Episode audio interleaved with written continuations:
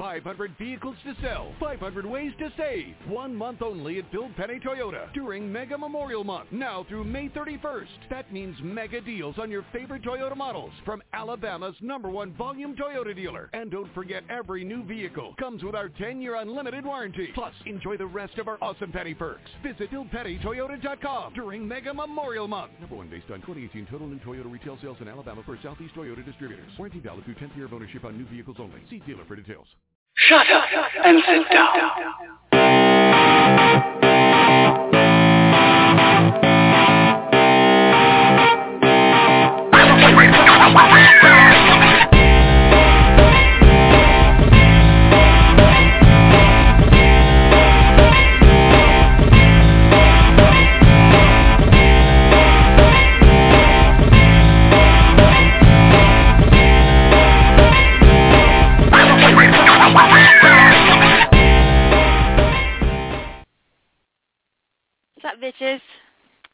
I had a very long week. It was a little more stressful than I anticipated.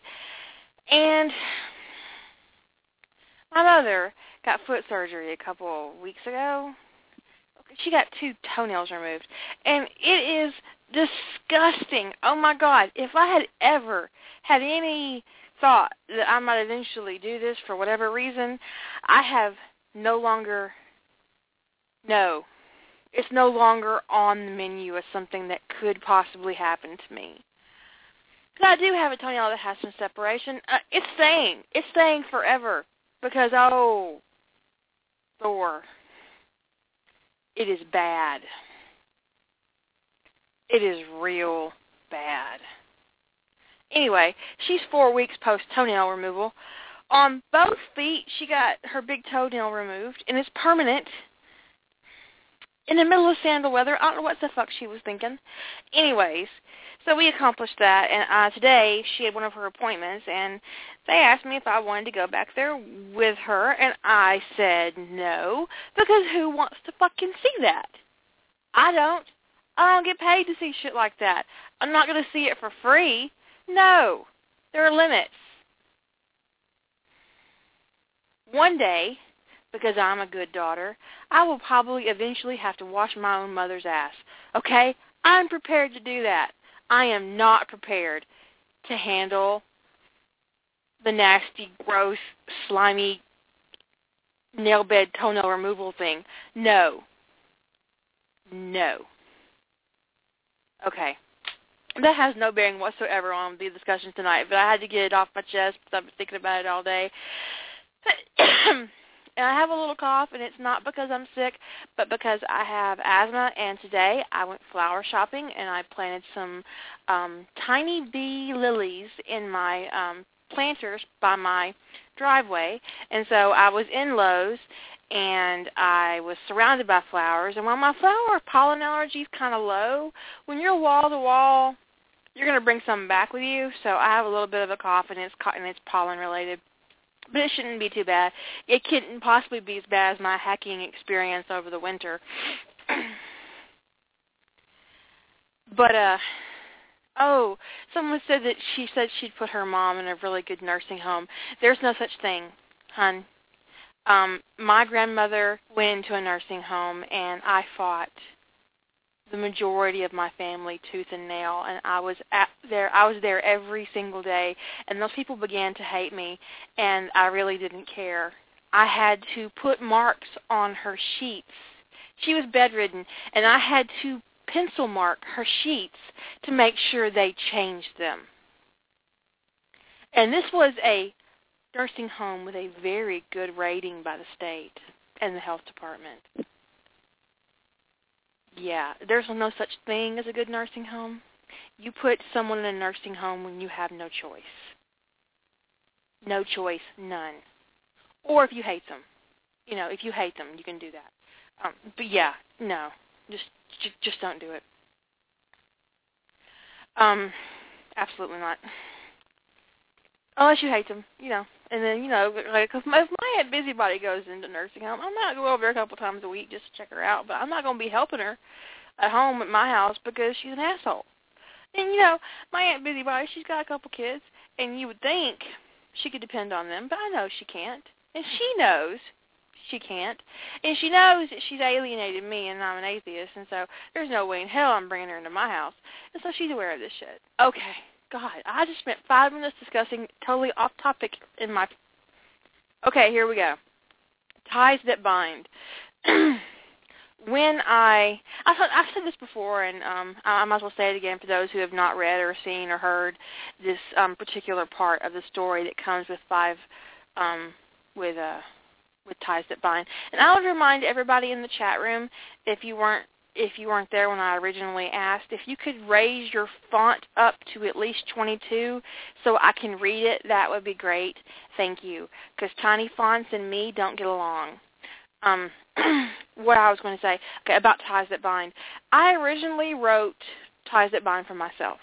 I had no intention of ever putting it online, and it was all about what I wanted to see as a reader.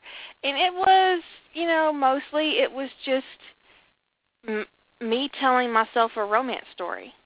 I was I was telling myself a romance and that romance happened to take place in a world where, BD, where BDSM dynamic was um, the the norm, and that idea came from Xanth, and who is a fantastic storyteller. And I re- uh, eventually, I realized, you know, when I started reading it over and over and over again, I realized, okay, maybe this is kind of entertaining, so I decided to share it and so I did. And there was some bullshit. And I was warned in advance that it would happen, and it did, and fine. You know, you don't have to read it. You don't have to like it. That's the point of fandom. There is all kinds of things to read. There are all kinds of things to be entertained by. I don't need anybody's approval, and I don't need to be validated and that's a problem that some people um, have, and it's what I would say is that some people can handle not being liked or being um, made a villain in somebody else's life, and some people can't.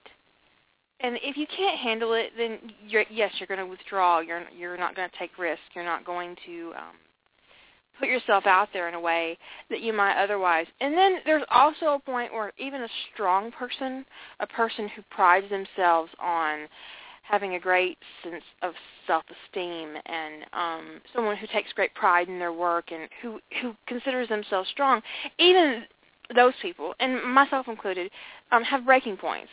And when fandom doesn't like you or doesn't like what you're doing, they the abuse that can get heaped on you is amazing, and I don't mean amazing good. I mean amazing bad. It, it's nobody is more judgmental than a fan. I mean that. Judgmental. And it comes ahead to me when I saw an article on CNN about Carrie Fisher losing 40 pounds to reprise her role as Princess Leia, and comments were, she's still too fat. She's old. It's going to suck. They should only put young people in the movie. And these are fans of the original work. There you go. That's fandom in a nutshell. And so I knew intellectually that there were people in the fandom that had a problem with the BDSM AU. And just like people have a problem with the Alpha Omega AU, um, and that Pon farr, you know, the people who have problems with that. The problem with the BDSM AU is is bigger, I think, than some of the other things that you encounter in fandom because a lot of people have a misconception about what BDSM is. They have this idea that it's abuse and that it's physical, mental, and emotional abuse on a large scale, and it's that's just ignorance. Yes, abuse happens. in the lifestyle. But abuse happens outside of it a lot more. Really. Yes, there are opportunities for men who might like to hit women to enter into a lifestyle situation. But they're not going to get far. And they're not going to be trusted. And it's going to spread around. Because this man is not a dom. This man is an abusive asshole. And there is a difference. A sexual dominant is responsible and strong and attentive and aware and sane and understands the dynamic of a submissive, understands the power exchange that takes place between between two people. And it's um that that's what being a dom is. It's a uh is an acknowledgement that somebody else is giving you power over them, not that you're taking power from them. If you have to take power from somebody, they're not submitting to you. Period. Submission must be given. It can't be taken. It can't be bought. It can't be coerced in any way.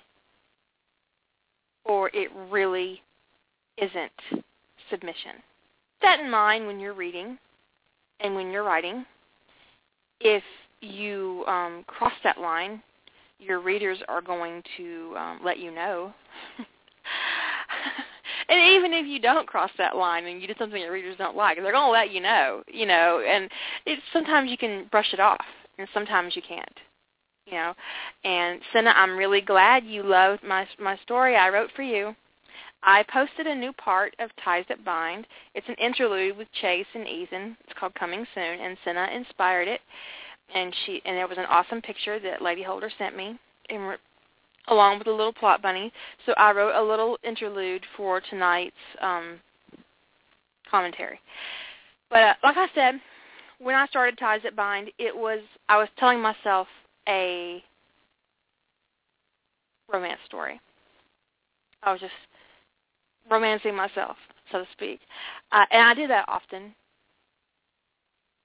It's uh because I'm a romantic at heart. I believe in love. I believe in um in commitment and uh fidelity and and finding that person that's supposed to be with you for the rest of your life and growing old together. I I really do believe in that, and I believe I found that. Um, even if he is an asshat sometimes, and he he Han Soloed me earlier this week, which is why that line ended up in Coming Home, because um, he did. He Han Soloed me uh, more than once, and so um, now recently I've been trying to work quotes from Blazing Saddles into everyday conversations to get back at him, just just because there, there's no rhyme or reason to it. I just decided, and my current line that I'm having a hard time getting him to I'm having a hard time maneuvering him into a way for me to say it. But my my current goal is to look at him right in the face and say, "You do it for Randolph Scott," and but he hasn't given me any any ends yet, and it's really frustrating. But he will. He'll he'll give me an end, and it will be funny, and I'll be really pleased with myself. And after that, I'm probably going to have to break out the Camptown races because what's left. You know, uh, I'm a huge Mel Brooks fan. Anyways. romance. And we talk about dominance and um in while yes, in a scene when you are in a scene either as a dominant or as a submissive, there is a huge amount of power exchanged between the two people. And it has to be an equal exchange. It, there there has to be trust and a giving and a taking and an acknowledgement of needs and and fetishes. You know, if you encounter someone who can meet your needs that way, it can be a very fulfilling experiment experience. But if you don't, it can put you off. So you need to be careful if you decide to play with this a little bit. Be very careful because it can get out of hand. It can get bad, um, and don't put yourself in a situation with someone you don't trust or someone you met on Craigslist. Don't do that. Unless, you know, you've known them for four or five years after you met them on Craigslist. I mean, you can meet somebody, just learn them, know them, spend time with them. Four or five years. Maybe ten before you before you let somebody tie you up. And I don't mean know them online. It is I have a lot of friendships that formed online. And, and they're great. They're fine. I love I love making new friends online. Um I've I feel like my minions are family, you know, but this is a big but. You can't trust somebody, really trust somebody with your physical safety if you've never looked them in the eye. If you've never had a real conversation with them in person, seen the way they move, seen the way their face looks, you know, heard the, the the tones in their voice when they're angry, when they're when they're upset, when they're sad, and you know online relationships like an intimacy required for sexual contact. I believe that, that that's my opinion. So don't have BDSM sex with somebody you meet on Craigslist unless you've known them for 10 years. That's a rule. That's a new minion rule. Just live by it. Don't let somebody tie you up if you haven't known them for at least 10 years. It's just not safe. And also, it's really good to actually know their mother. Because that way, if they tie you up and do something stupid to you, you can tell on them. I'm just saying. Just, just saying. Know their mom. Don't let a man tie you up unless you know his mother. Or his grandma, you know. I got myself all tickled. Okay, so back to um, Ties That Bind. One of my goals in writing Ties That Bind was exploring the romance of dominance and submission, but also to explore the power dynamic. So that you under so that I could understand myself and give to my characters an understanding of what it means to both dominate and submit. Because really, for me, um, I do identify as sexually submissive, I suppose. I mean, you know, I've done it. Um, in my early 20s when I was in college, I I had a dom, um, and I was submissive in the bedroom only. I couldn't live 24/7 that way as a pet or even just as a submissive, but you know, there were things we explored some stuff. We had some fun. I'm a masochist. Um, I'm a pretty extreme masochist, and we could talk about pleasure and pain. And but if you don't experience it, you can hear about it all you want to, and it won't make a damn bit of difference. Um, but I am someone who can actually have an orgasm during, um, like I had one during allergy testing when they used the little needles on my back. Yeah. I'm pretty sure if I ever got a tattoo, I would come repeatedly. Maybe you didn't need to know that. I don't know. my sister has the same issue. I don't I don't know. It can't be genetic. I don't know, but she got a um she got a butterfly on her shoulder for breast cancer and it had a pink ribbon for the body of the butterfly and had an orgasm while she was um getting inked. Yeah. Because a woman and a woman did it and she goes, "Oh, my first orgasm from a woman." I have had acupuncture. Um, someone uh, someone brought it up in in in the um in the chat room. I have, and I did have the um. I didn't have the reaction to the needles because it didn't hurt. It, it was I, there was a little tingly feeling, sort of, but it wasn't pain. You know, it was um more like nerve response. But he also hooked up a mild current to the needles that I had, and that was an altogether different experience. because my back is a huge erogenous zone for me, and so yeah, that was fun. I I enjoyed that. I could enjoy that again. I like when um I go to the chiropractor and they put those little electrical pieces of plastic on you and vibrate. Yeah, that's that's the shit. But yeah, I'm a masochist and um I'm not I'm not a weird I'm not a weirdo. that's that's terrible. I shouldn't say the word weirdo. Um, there is a difference. I'm I'm not someone who's interested in blood play. There's no cutting. Um, uh, stim units, yes, those stim units at the chiropractor are fucking amazing. Amazing. I'll be like, she'll she'll like dial it up and she'll say, okay, tell me when it's too much, and I'm like, you just keep on going. You can you push it as high as you can. It'll be great, and it was. It always is. I try not to make any noise. I don't always succeed.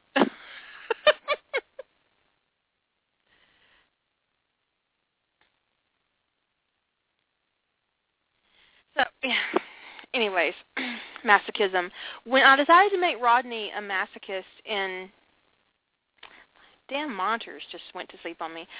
When I decided to make Rodney a masochist in in Ties That Bind, it it it was a personal kind of self insert moment for me because I like I, I wanted to explore that because I've I've never as a writer explored that um part of me and I wanted to explore it in a way that was um a little less revealing than what I would do if I did it in a name that you know if I did it outside of fandom, if I did it professionally or whatever, it would be more there would be more exposure, I guess, to that than if I just did it in fandom. Nobody knows who I am in fandom.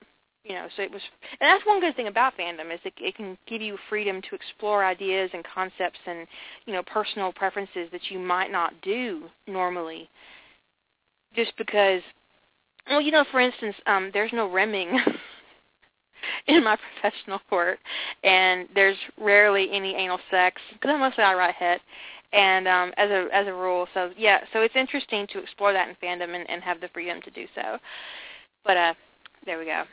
What I talked about um, briefly a couple weeks ago, maybe last week, I don't remember, when I talked about um, the opening of ties that bind. And the first part, oh, I lost my, um, when John and Elizabeth are talking, and it opens up, and they're talking about going home to Atlanta, um, going home to Earth, and what they're going to do there, you know, while they're there, and they're basically planning a mission, and that mission quickly evolves into getting McKay one way or another. They might as well have burst into the conference room and said, "We're here to rescue you," because that's what they were there for. That was their whole point.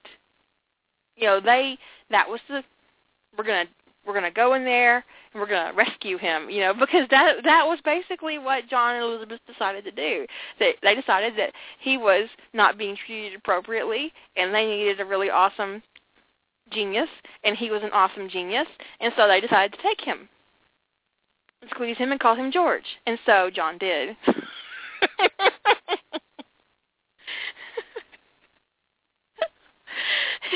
that is one thing about ties that bind. You can say the John Sheppard in Ties That Bind would never ever be accused of failing to secure his geek. he was all over that. Stepped right in. And so that was the point of the first. And you know and rodney is at this point kind of hopeless. He's you know sam and his failed marriage has has reduced him to um a terrible place a terrible place both personally and professionally. He he feels weak. He's he's insecure. His his place at the SGC is is undermined repeatedly by Carter, and I'm not a Sam Carter basher by nature. I don't actually have a problem with her character most of the time. I do think she's kind of a Mary Sue, but in canon, um, but I don't have a problem with her. I mean, Amanda Tapping is, an, is a beautiful woman, and um, I, I really enjoyed having a female character in science fiction who wasn't um, there just to be eye candy. That that she was the smart one. That she had all that going on and she was so smart and and capable and she had a gun and it was great, you know, because you don't often see that in sci-fi or you didn't used to, you know, post or pre Joss Whedon, it was really girls in sci-fi were tits and ass.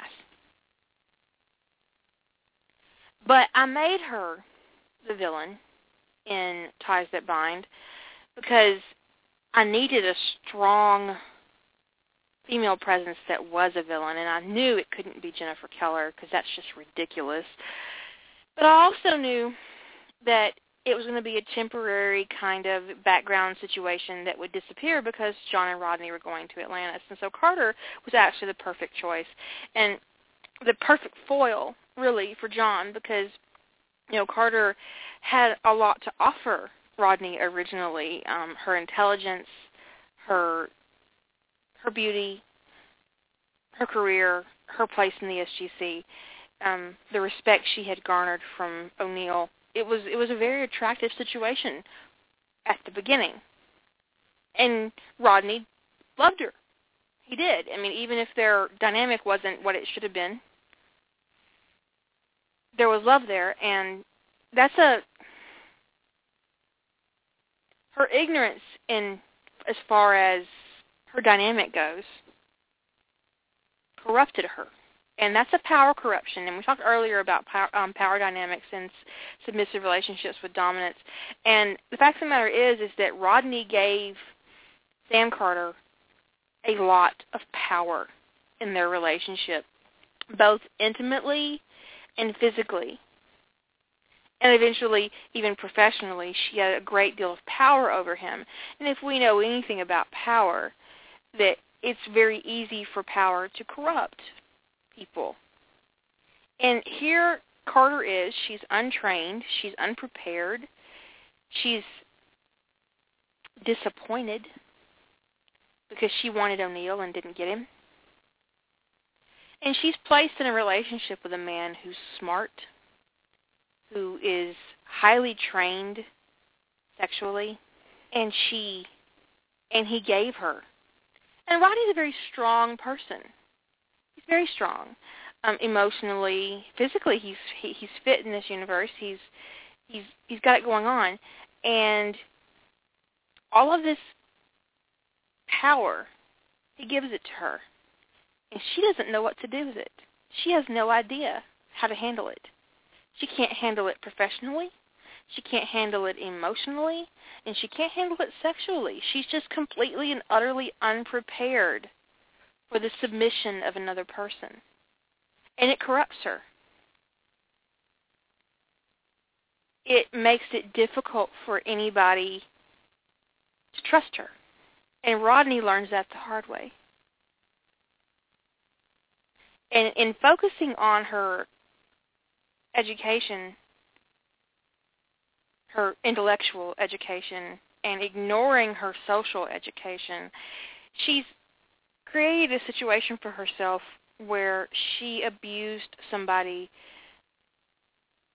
in a way that she in the beginning didn't mean to. But her lack of training, a side bed of intellectual jealousy, and the power that Rodney gave her and, and, and the way it corrupted made her resent their situation, made her resent him. In that situation, and she didn't want to let go. She didn't want to admit failure, and that's why she fought the divorce, and that's why she fought him going to Atlantis. She didn't want to let go of him because that meant she was a failure, that she failed at something, and that's not something that Sam Carter, even in canon, is used to experiencing. Failure. So I think Sam Carter Ties That Bind, her biggest fault is her inability to accept that she made a mistake in not taking social education seriously and that she failed in her marriage and she failed to be a proper dom and she failed her submissive and her husband and that kind of failure is is difficult to get over this personal and professional all wrapped into a really ugly package that no one can ignore anymore because John Sheppard stepped in and shined a big light on her mistakes. And now no one can ignore them. And that makes her it's easy to, you know, almost pity her for that. And because she's a product of her own mistakes and some of them unfortunately cannot be undone and they can't be made right because she went too far. She let herself go. And nobody called her on it. And even after Rodney cut off her collar, no one called her on it. Because she was brilliant and beautiful and she saved the planet. So, establishing Sam Carter as a villain wasn't because I like to bash Carter, but because I needed someone who was strong, who could handle that kind of load as a character. And I didn't believe that Keller could have done it. And I didn't think that Janet was the right choice at the SGC for that. Oh, I, I just someone pointed out in the chat room that I adore that that I like to bash Keller, and that's true. I adore I fucking adore it. I love to bash Keller. I do. In fact, I want to write this little one shot where I viciously murder her. It's going to happen. It's going to happen. Yeah. Vicious murder. Maybe I'll finally do an NCIS crossover where somebody beats Jennifer Keller to death on Atlantis while they're in the harbor and uh, NCIS LA comes out to investigate it.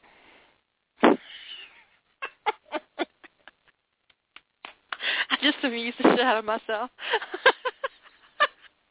Can you see G and Callen running around Atlantis trying to figure out who murdered Keller and then finding out that practically everybody but Rodney hates her? and that everybody had motive to do it? Really, everybody had motive to do it. And then I'd be, like, I could write different endings so that, like, there'd be, like, ten different endings and the reader could pick which killer they wanted it to be. and that person could confess to it. choose your own killer. okay, okay, I'm sorry, I got totally off topic there. Um, okay, so once we got John and Rodney established, and John collared Rodney, and there is this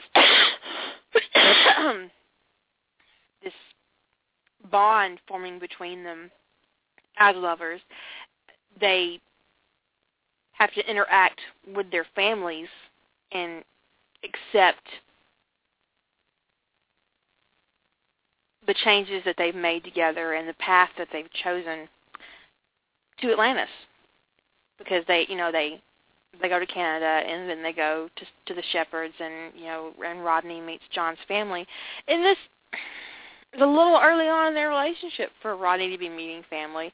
And but that's the way it happened because John couldn't leave him behind, and if John didn't go home, John was getting his ass spanked next time he came.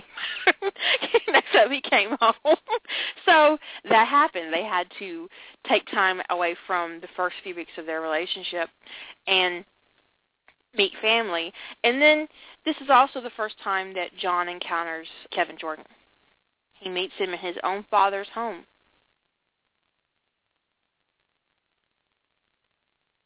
and it's and it's it's a sign, a little bit of foreshadowing of how ugly it was going to get.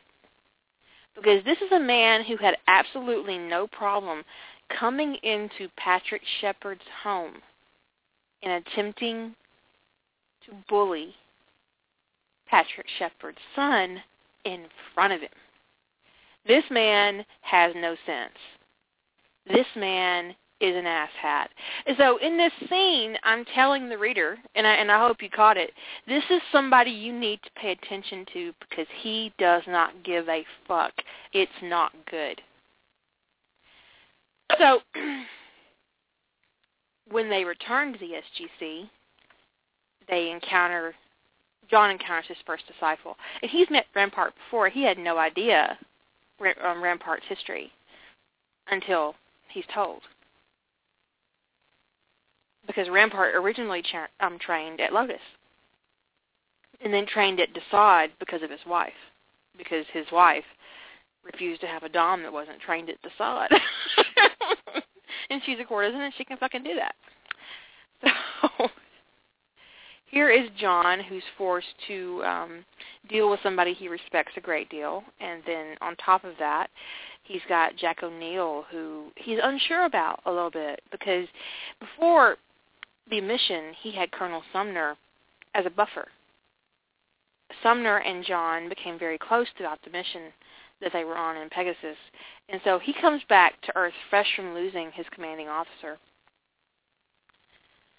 And he has to deal with, with Jack O'Neill. And Jack O'Neill is kind of an unknown qu- um, quantity to him. He has no idea what to do with Jack or how that's going to work. So it's a pleasant surprise when, when, when Jack seems prepared to go go to the wall for John over and over again throughout these meetings that take place. and Rampart enters the mix. And he has to deal with Rampart not only as a disciple of Gerard Desaad, but also as the commandant of the Marine Corps. And this is this, is a big man for the Marines. And so when I put that into place, I knew that the power dynamic between these two men was going to be really interesting because they're both DOMs. Rampart is his commanding officer above and beyond anyone else, and he has to um, prove himself worthy of Gerard Desaad's North Star. And so that's uh, an interesting moment for John, who's never really had to do that before. Because in the past, he had a collared submissive. He didn't play those games. And most of the time when John walks into the room, he's he's on top of it. He's the blood heir of Dr. Raja, which means he's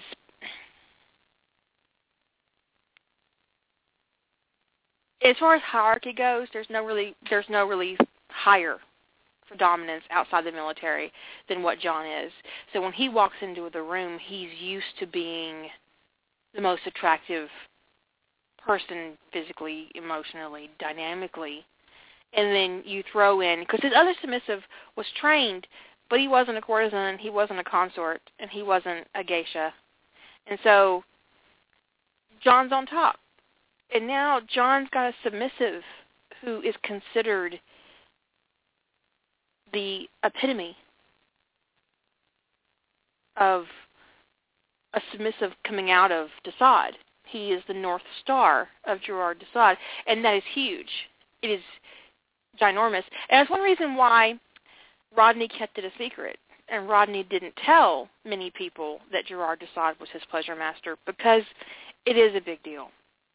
It is a huge deal. It it elevates Rodney socially to the level of Miko in Japan.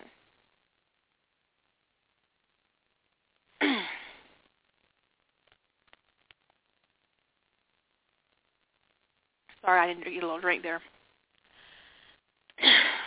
So John's having to deal with all that. He's collared somebody for the first time since the death of his um his first submissive, Jared. And he's having to deal with that adjustment and learning the power dynamic between Rodney and himself. Starlight's asking in the chat room, is Rodney on that level everywhere in the world or just North America? Desaad, the, the Desaad Institute is the oldest pleasure house on the planet. Rodney has that status before the world. And, Ro- and John makes that clear when he talks to that man on the other planet where they're kind of coerced into exhibiting when he tells him that submissives like Rodney in the past would have performed for kings. And that by witnessing his submission, that they were being given the gift that was on par with what a king of old would have been given or an emperor, you know. So it's it's huge to be given that by someone of his stature in the hierarchy of of Earth's pleasure houses.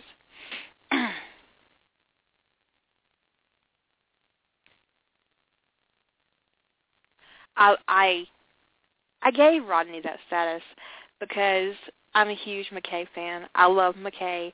I hate to see McKay mistreated, which makes it really easy to hate Sam for sending him to Siberia. That pissed me off.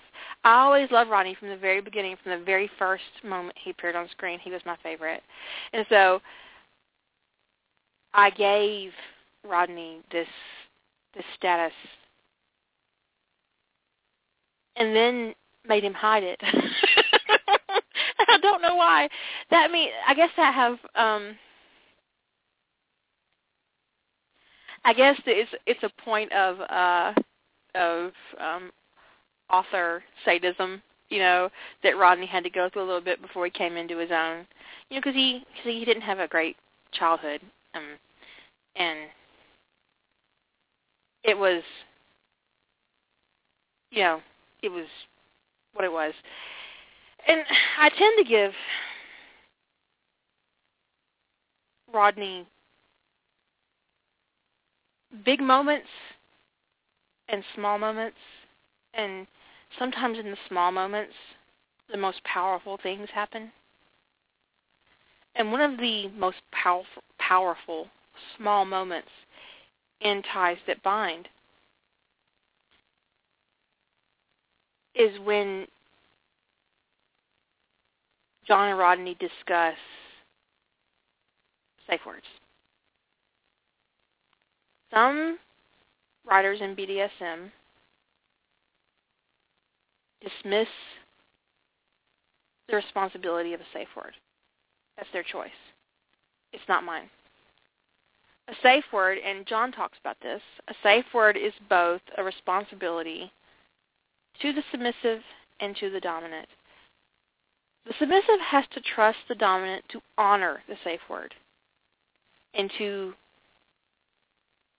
read and understand their body during play and to learn their dynamic during play and figure out what pleasures them and what doesn't.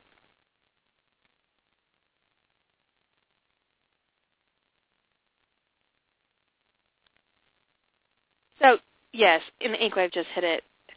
When Rodney says basically that he won't need a, um, a, a safe word after he's collared, John calls him on it. I says no, because as much as John has a responsibility to Rodney, Rodney also has a responsibility to John. Because a true submissive dominant dominant submissive relationship is a combination of checks and balances. And even if you know somebody really, really well, and even if you trust them beyond any measure of it, you can't even talk about how much you trust them. It's just this big swelling thing in you. You still have to accept responsibility for your own dynamic and to accept responsibility for the fact that you're giving somebody else power over you. Give and take. And that is the point of a safe word. It's not a matter of trusting your partner not to go too far. And it's not a matter of it isn't, it isn't a matter of trust at all. It's about knowing and understanding your own physical and emotional needs and knowing when to stop and having the strength to say, okay, we've gone too far.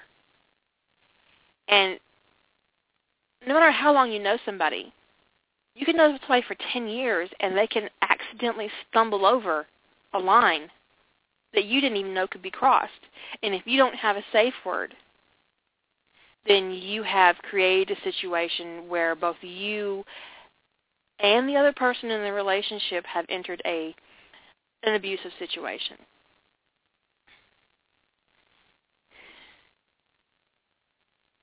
What happens is um, if you allow, like if, if if Rodney allows John to go too far and he doesn't say anything, and it creates a situation where John feels like he's abused Rodney. On the other side of it, Rodney has also abused John's trust because John trusts him to say okay and to use a safe word if a line gets crossed. And if he can't trust Rodney to use his safe word in moments like this, then the relationship itself is in a great deal of danger. So a safe word is more than just a stop. It's more than just a way out.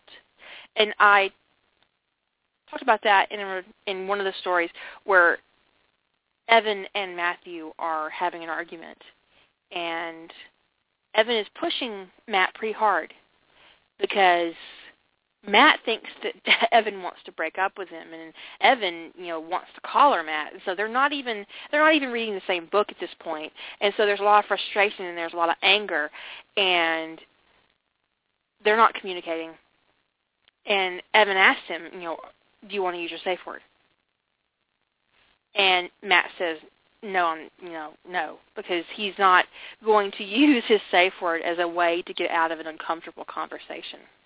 Because that in itself would speak volumes about where they are and where they should be as far as, as, as Evan was concerned. So he asked that question to bring Matt back into the moment they were actually having and not the one Matt thought they were having. So um, it was a way of um, centering, recentering Matt on the situation at hand and not the situation that he'd built up in his head, which wasn't even remotely accurate. So a safe word to be to, to me is important. It's it, it's huge, and those small moments like that with Rodney saying he won't need a safe word if he's collared, and John saying that's not how it's going to work, and Evan using the safe word issue with Matt to bring him back into focus when Matt's kind of going off, you know, because he has all these assumptions, and so it creates a. Uh, it should create a, a an, an intense amount of honesty in a relationship, and that's the basis of everything that you need to have a good, strong relationship with with someone is honesty and communication and um, respect. And that's one of the things that I I hope that as a writer I I gave ties that bind was was respect and um, honoring someone else's strengths and weaknesses and and owning yourself sexually those are the things that I want people to take away when they read Ties That Bind because it's not just kinky sex. There's some kinky sex, and there's a lot of kinky sex in in Ties That Bind, but it's not really about that.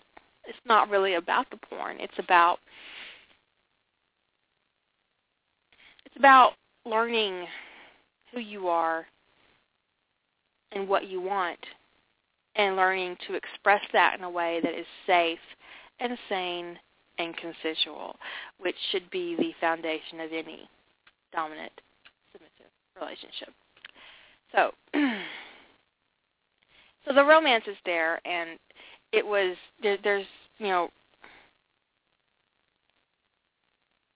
Tamstra talks about the themes of honor and integrity, and those are big moments. Those are big moments in ties that bind, um, because you have people who have a great deal of integrity, who who move and work in this world with honor, and they're respectful and they they do the right thing. And, and Patrick is a very good example of that in, in this world. And then you have people like Kevin Jordan who have no integrity and no honor, and use dominance as a game, and it's not a fun game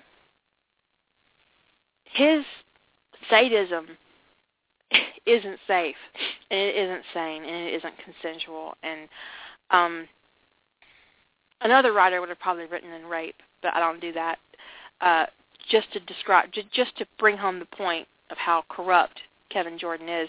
And I'm sure he's guilty of it. Didn't write it because I don't do that. I don't, I don't write rape. I don't read it either. But um, so when you when you create a situation where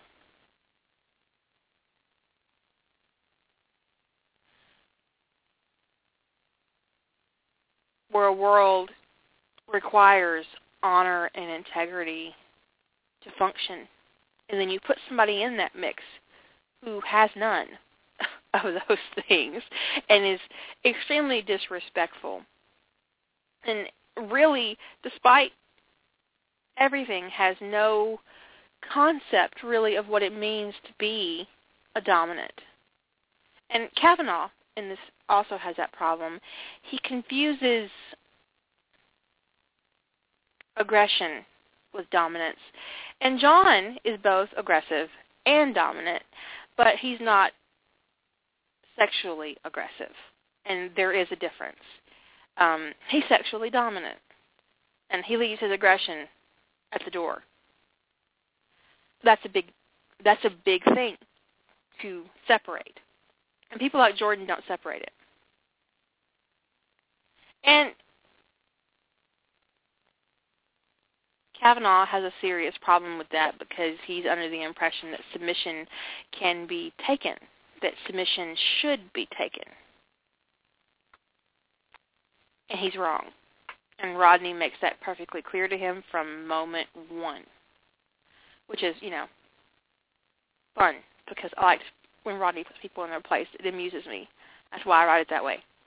One of the most interesting parts of writing Ties That Bind were the exhibition scenes because I'd never seen anything done like that. I didn't know how to do it. I had no examples to, to call from. I didn't know what to do with it. I, I really didn't. I was like, how am I going to do this? Because when I thought, okay, we're going to have exhibitions, and I'm like, what the fuck is going to be in an exhibition? What what am I supposed to do here? And I never, because you know, I never, no, I, I had no idea. I, I had no idea how to accomplish that. And so when I went into that first one, I had no um when they're at the school and John and Rodney have been asked to perform for students. I had no idea how I was going to accomplish that or what it was going to be. And I just had it in my notes at exhibition. Look, yeah, because that's helpful. Thanks. Thanks, Kara. Thanks for your fantastic plotting. Yeah, exhibition. Chapter 4, Scene A, exhibition. Great. Awesome. No idea. So I I wrote several things and that didn't work.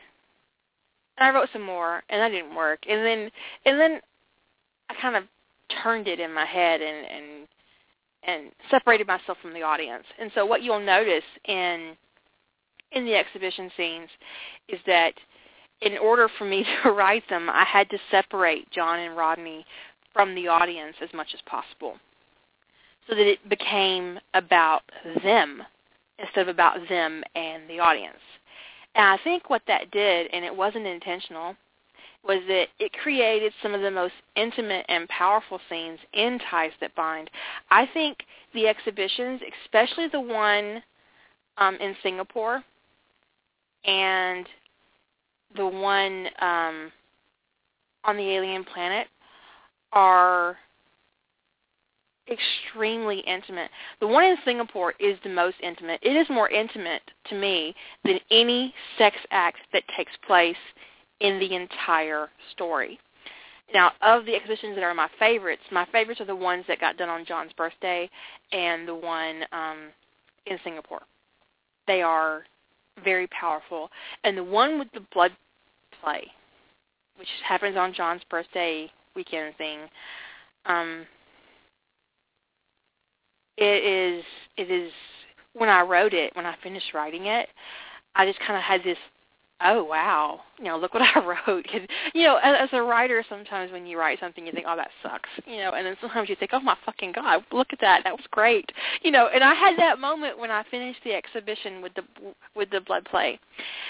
And um john has Rodney's blood on his hands, and he's he's he's jacked off with it.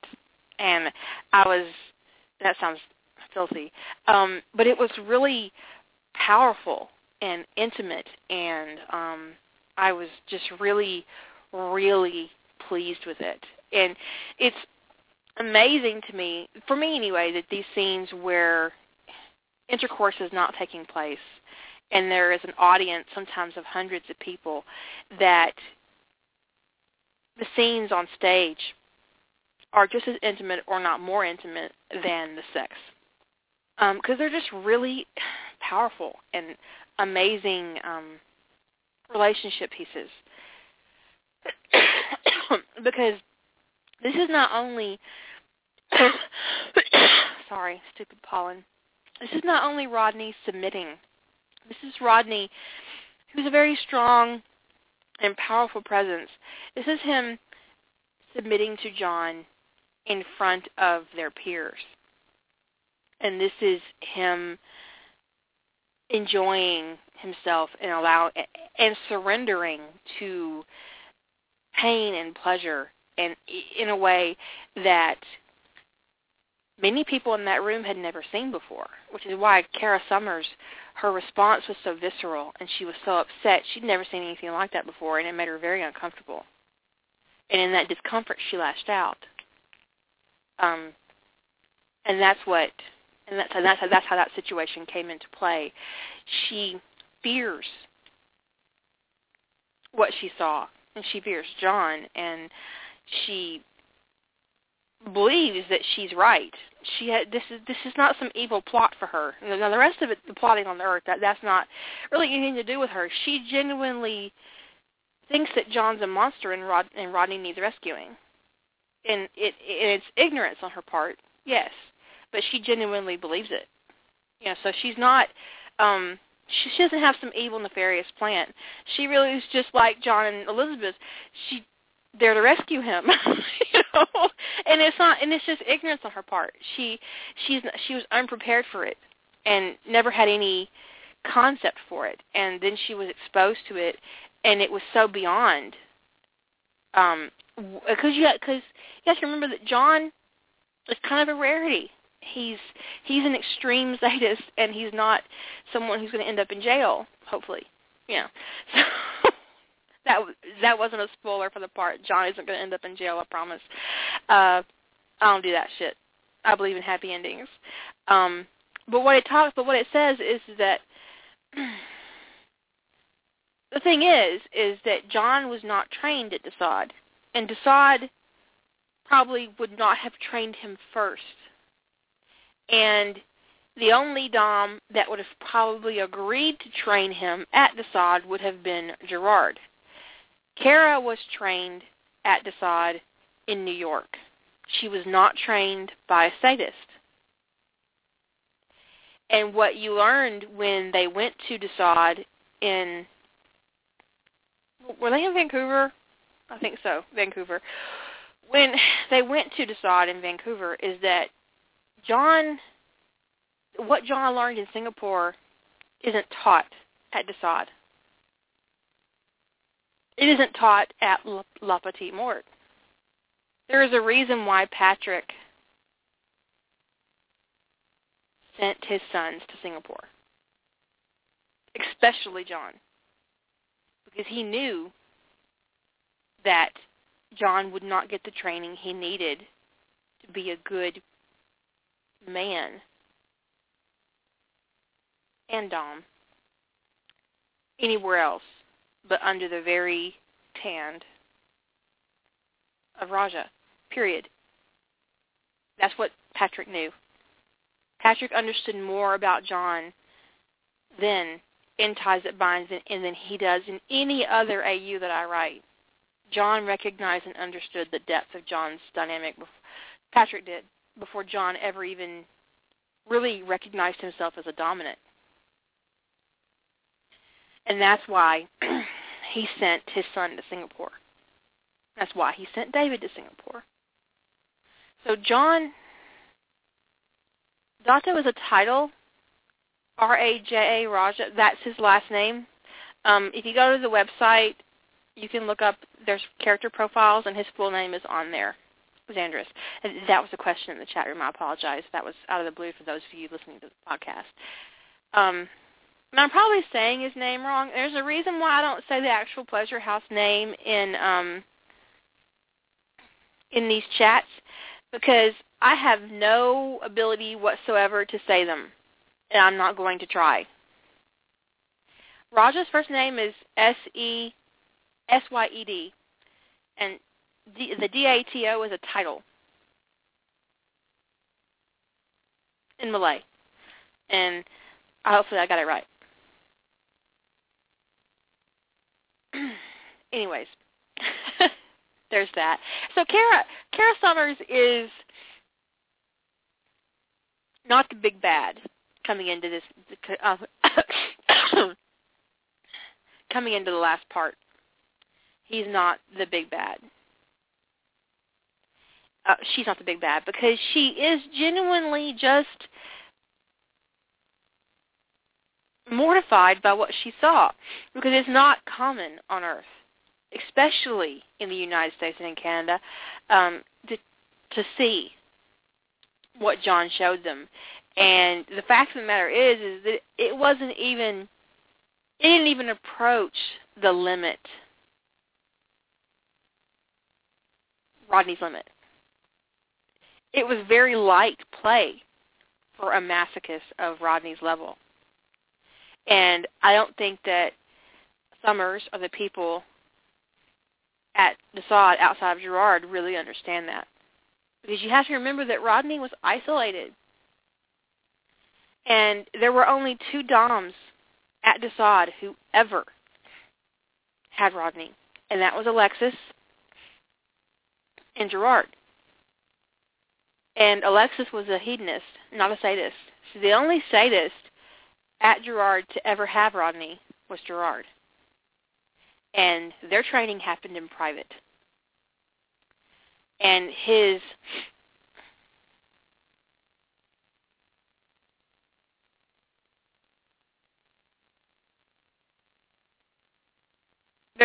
since their training happened in private, um, someone's talking about his name. I actually got the name off a name generator Xandris. So if it's wrong, I don't even know. Um, well, I picked out different names from the name generator, and that was a last name in Singapore. Raja, R-A-J-A. It was a last name in Singapore. Anyways,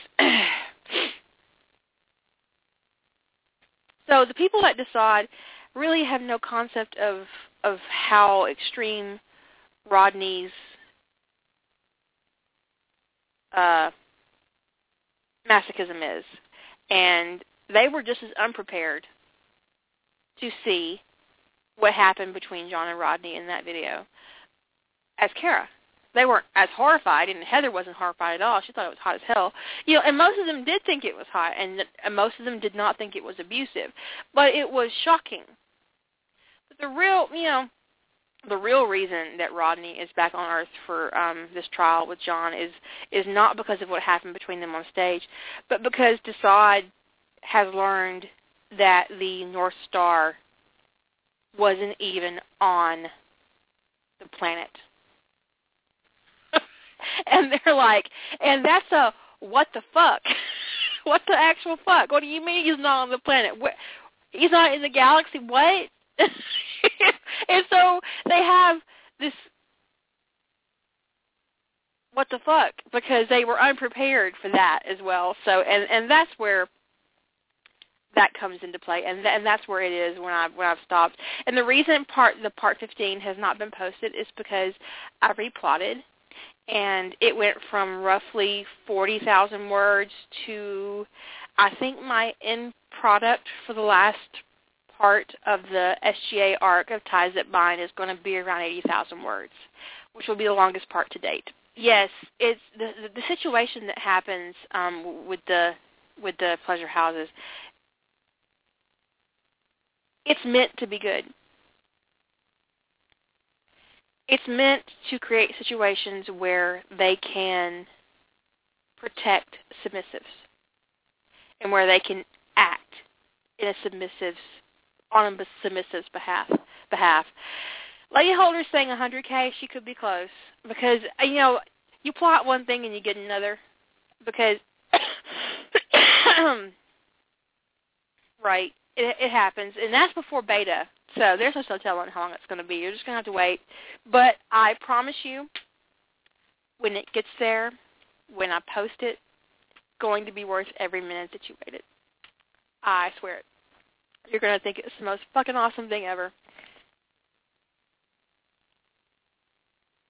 of course and then I'm going to do my SGA Halo thing, and then after that, I'm going to dip my toes into Criminal Minds for real, and it'll be awesome. I'm excited about that. I love Spencer as a character, and he's my main focus for um, that series.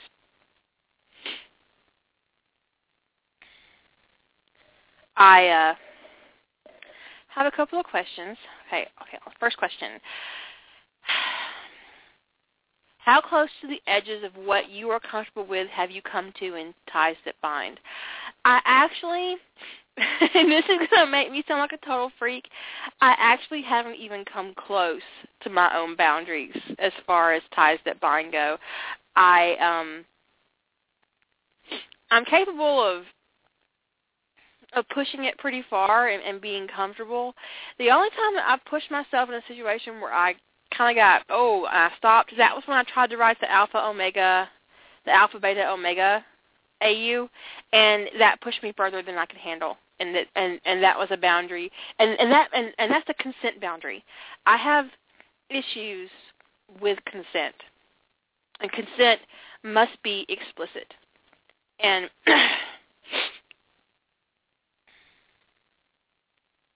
yes, I'm in the chat room, someone's asking why I'm comfortable writing. And yes, that, that's exactly what I'm discussing, what I find uncomfortable or comfortable to write. And there is nothing in Ties That Bind that made me remotely uncomfortable. Not a damn thing. Not even the blood play. Um, it, it, it really didn't. In fact, I could have probably gone a little bit further. I haven't done, okay, and that falls into the next that I haven't really discussed. What sort of kinks would you like to explore but either don't know enough about them or or feel comfortable writing or you just couldn't fit it into the story? I couldn't fit it into the story. My favorite personal kink is um piercing. I I love temporary piercing especially. I think it's extremely hot. It's really painful and it's great. It's very pleasurable if you're a masochist. And um I had done once when I was in college, and I bet I had six orgasms that night. I wore a play piercing corset, and um, I would really love to do one in Ties That Bind. There is a scene where there is some play piercing. It happens off stage, and when you see Declan and um, Sean on stage, he has play piercings and they did that for Rodney because that's a big um kink in Desaad. And um I would love to do and they do discuss some piercings and there is a piercing scene where Rodney pierces where John pierces Rodney's nipples. Now that's not what I'm talking about. I'm talking about play piercing. And if you go um to uh YouTube, you can find um some play piercing videos where they where they do corsets where they pierce the back and then they lace ribbons into it like a, like a corset. And I had that done in college, and it was fucking amazing. So if I could do anything, it ties that bind that I have not done yet, it would be a play piercing of that nature, and it would be probably really intricate and painful and sexy.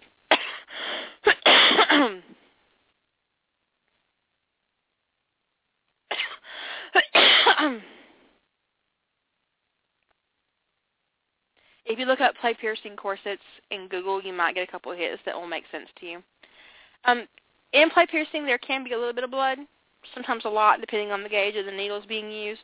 Um, it can be very sexy, painful, and um, yeah, it's hot. I really enjoy it. So if there is any one that I would do, it would definitely be that, and I have not done that. Um, the play piercings that Sean had had little chains on them in his um exhibition, but that happened off scene, and um, I didn't get to do it, and I would and I would love to do that. Um, Hopkin asks, will there be another series based on the ties that bind universe? Yes, there will. I am very interested in my Criminal Minds. I'll be doing that. It'll be a Spencer Reid Aaron Hotchner pairing, and I will have a side pairing of um, Garcia and Morgan, and I'm really looking forward to it. I, th- I think it's going to be a lot of fun.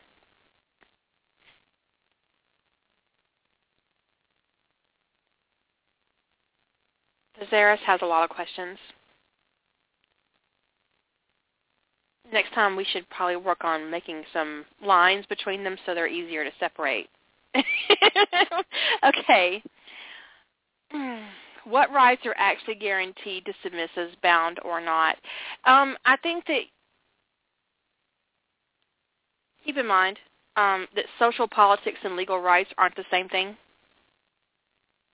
They aren't even the same thing in our world, just to be clear.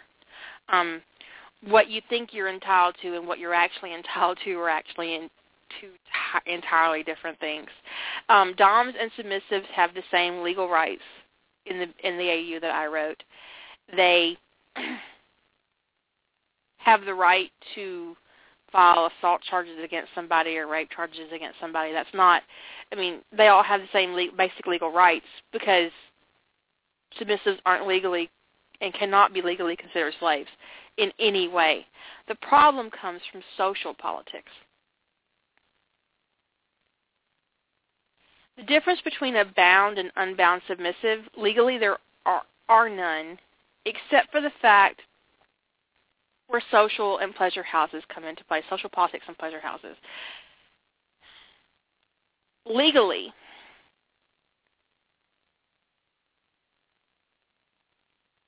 there's a scene where Declan tells John that a commanding officer in his past cut off Sean's collar and attempted to force another collar on him.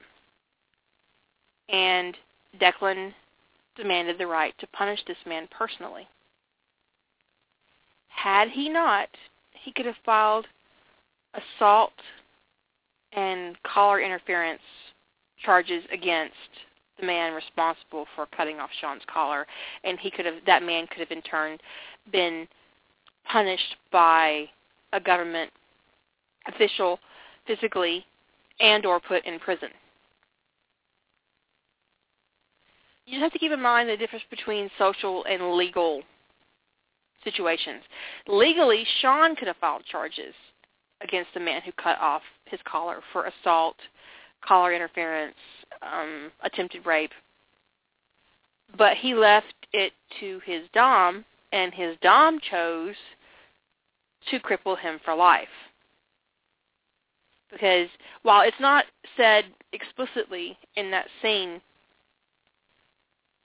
Declan did to his commanding officer what Raja did to Jordan.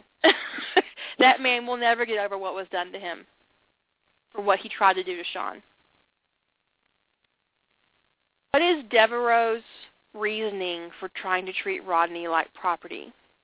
He doesn't have any. He's such an asshole. You he has no social or legal right to force Rodney to do anything. But he's an asshole. And what we talked about earlier is that earlier on Facebook, um, fan art asked me a question about um, voluptuous or overweight women and, and how they might be treated in um, my AU, and I talked about how body shaming would be socially um, frowned upon, and um, that people would be encouraged to embrace everyone for their differences. Because, but then there would be people who were vain, and just like that, there are people who are arrogant and entitled. And there are people who are just as just as arrogant and entitled and terrible and horrible and assholish in this world as there are in the AU that I wrote. So you have to keep that in mind. You know that there he doesn't need justification to be an asshole because people don't need justification to be an asshole now in this world. It he doesn't need any. As far as the pleasure house owning a submissive they trained, they don't. He's corrupting a system that's meant to submissives and using it against Gerard. This entire trial for Devereaux has nothing to do. See, everybody coming into this trial has a different agenda. You And keep that in mind. Devereaux is trying to shame Gerard. He's trying to fuck Gerard's life up because he thinks he's entitled to be the housemaster of Desaad, and he didn't get it.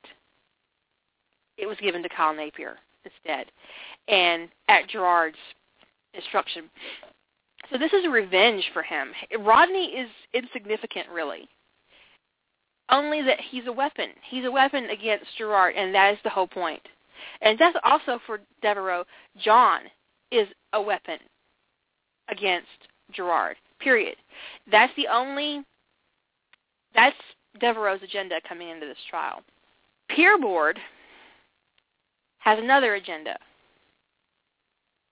And it's a little more interesting. Uh, number one, they had no fucking idea that Rodney wasn't on the planet. We we discussed this earlier.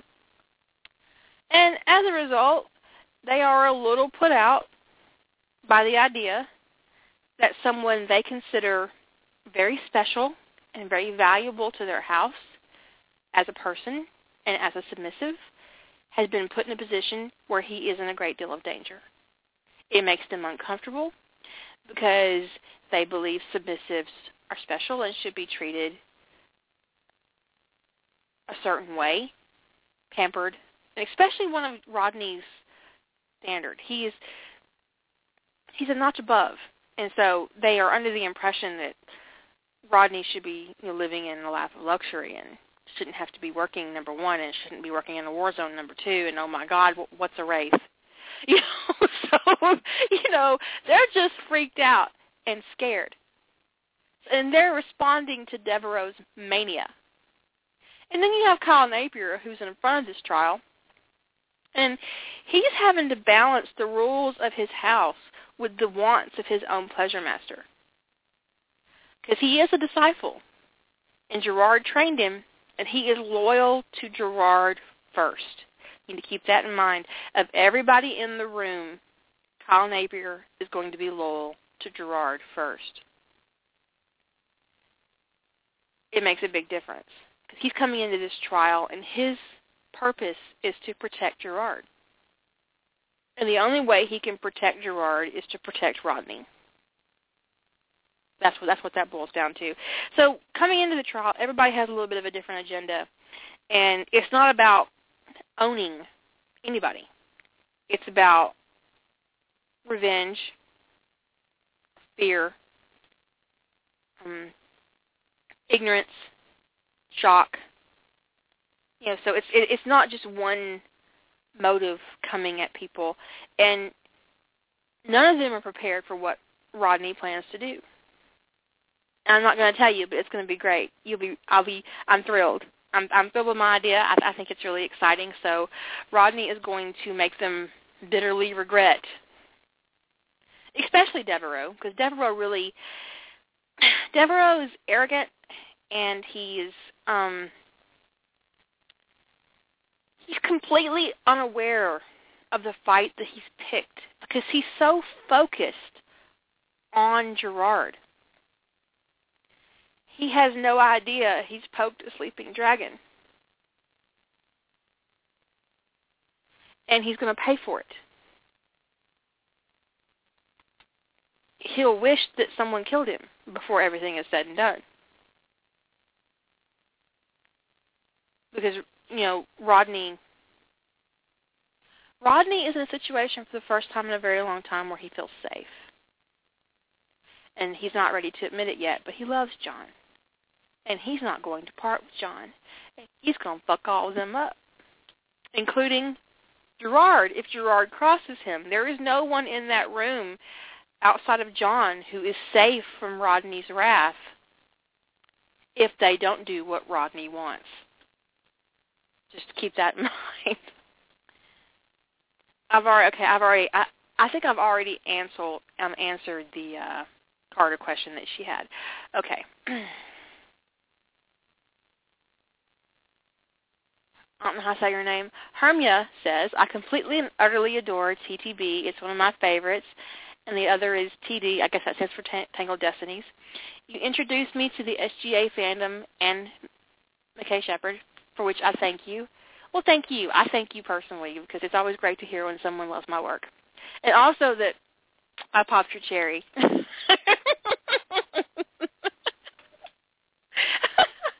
popped your Stargate cherry. That that that makes me happy.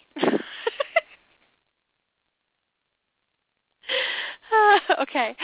My question is, apart from the new throwaway comments that you haven't made a big deal about John's bug DNA, I was a little surprised when in the last part John's eyes turned black. Was this a purposeful thing, or was it used to illustrate just how angry the whole situation had made him? You know, I think this is the only time I've ever I've ever been grateful that my kids wake me up in the middle of the night. okay, John's eyes and John's bug DNA. What you need to keep in mind about John's character in Ties That Bind is that from a very young age, he was um, restrained. And he was taught to control his temper and to moderate his reactions.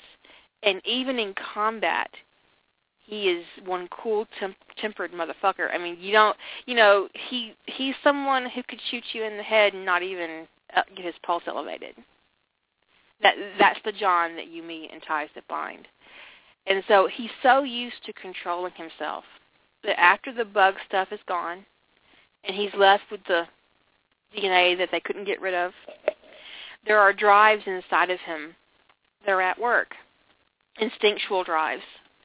And he's been very good about controlling them that for controlling them and this all comes from how he was you know he was trained as as a young man so it worked out in his favor in, in, in more ways than one because there's an animal inside John and as much as Devereaux has been dragon when it comes to Rodney they've woken something up in John. It's very territorial.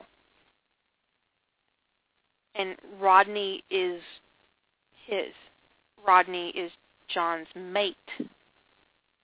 And the reason that I had his eyes turn black in that last part, in a demonstration of his temper, it's a thing you call foreshadowing as a writer, and it was a hint that what was going on inside John is far more intense and violent and potentially murderous than what you're seeing on the outside. And he's dangerous. He's very dangerous. And if they try to separate him from Rodney, he's going to kill them.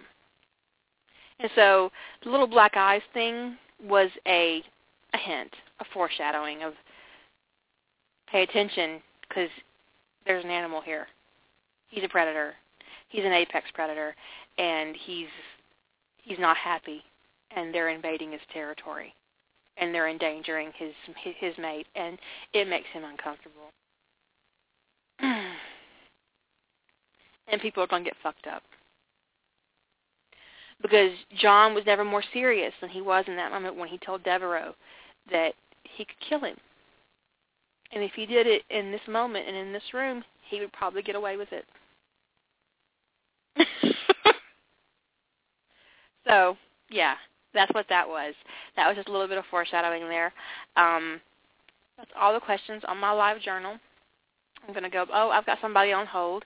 Oh, I'm sorry. You're on. You've been on hold for 18 minutes. Uh, lady holder, is that you? That's somebody else. That's not you. Okay. Um, it's Jenna. Hi, how are you? I had to call in because I had to say thank you for my present. you're it welcome. Awesome. Best was it everything you hoped? Ever. it was more than that. I was so excited because I totally wasn't expecting the caller thing. I was like, Mhm. I was nowhere. I was so thrilled. I was like, oh my god, yay! My husband was I really laughing at me. enjoyed ri- um, writing it. Did did you did you notice my little um Easter egg in the middle of it? Ian, I don't think so because I was trying to. I yes. Ian, Ian hasn't made an appearance in the entire um uh series, and I um so I snuck him into the interlude. The the interlude, yeah. So I was, was excited. I was like, oh my god. He said Wilson. I was like, oh. The fun part was that when Lady Holder was beta was betaing it, how do you say that beta? When she was doing the beta on the project, I was on the phone with her and she was like, "Oh, Ian!" and she got really excited, and that was fun. And then of course she had to know immediately where Jimmy was. You know, Jimmy slash Nathan, Mhm. ever how I've named the clone and, that, and I haven't decided yet. So I don't know, What houses Um, you have any- train her? Huh? I What think houses that, are um, they trained at? I'm pretty sure that Ian went to La, Pe- La Petite Mort. Um, and I would say this is the, the same thing for the clone because that's where Jack went originally. Um, Makes and I think that the Pleasure House wouldn't be very aware of the fact that um, they would know his history. Because the fact of the matter is, is if they didn't, they'd have a hard time explaining how he suddenly existed. and didn't exist before, you know, so they're not going to let some stranger, you know, some strange person with no background into their pleasure house without some assurances from somebody that he's not a serial killer. He's not a psycho. Right. So, do He's you have any from questions? Australia. Yes, actually. okay. Um, okay, so the last time that we were in chat, uh, we were actually theorizing how I could get around the Wo Fat thing, because Mhm. I I really don't want to write him. I have no desire to write him in Tsunami Bomb. Ah, How much okay. For the for, for our readers, for our listeners who don't know, Senna is writing a Ties That Bind AU set in the Hawaii Five O fandom. It is available on AO3, and if you go to my series uh, page on my site, you'll see a link for it.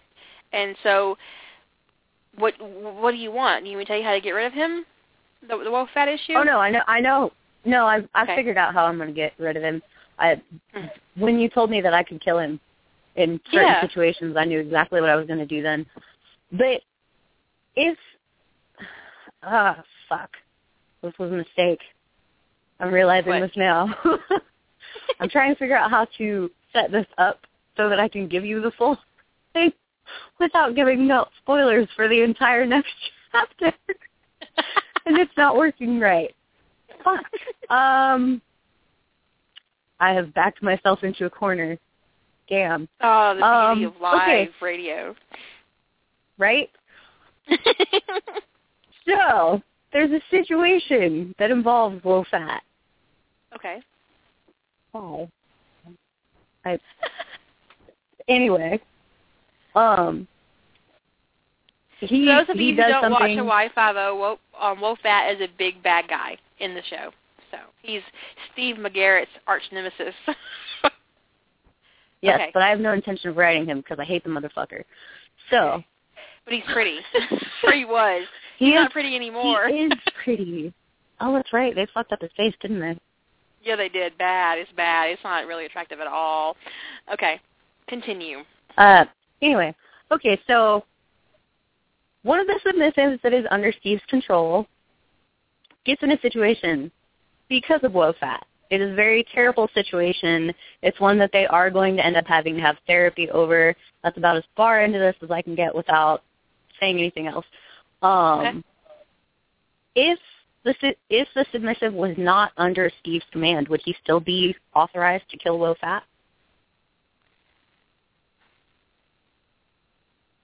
You have a unique situation here because Steve's a cop in Hawaii Five O. He has a responsibility. But he's also, yeah, he's a Navy officer as well. He's also a Dom, and he has a responsibility overall socially to protect people, not just submissives, but but people in general. And if you put him in a situation where he can do it in the heat of the moment, no one's going to question him. Now, in the United States, in the AU, cold-blooded murder is still a crime. okay? Damn. Keep that in mind. Now, in Singapore, Raja could have killed Jordan and gotten away with it because that wasn't because they considered what he did a capital crime, and Raja, as the master of that house, which I'm not going to say, thank you, um, would have had the right to execute him. He was put on trial. He was found guilty. End of discussion. And his sentence was at the housemaster's leisure. Yeah. That being said, he was asked not to kill the man. He decided to not kill him. But even if he had, even if he'd gone too far and he'd actually killed Jordan, he'd have gotten away with it in Singapore, which is why he took him to Singapore. Mm-hmm. So he wouldn't be subject to anybody else's rules on the matter. So now, see, the, the, this is the part that's where it's a little bit of a gray area, and that's why I wanted mm-hmm. to actually call in and ask you about it.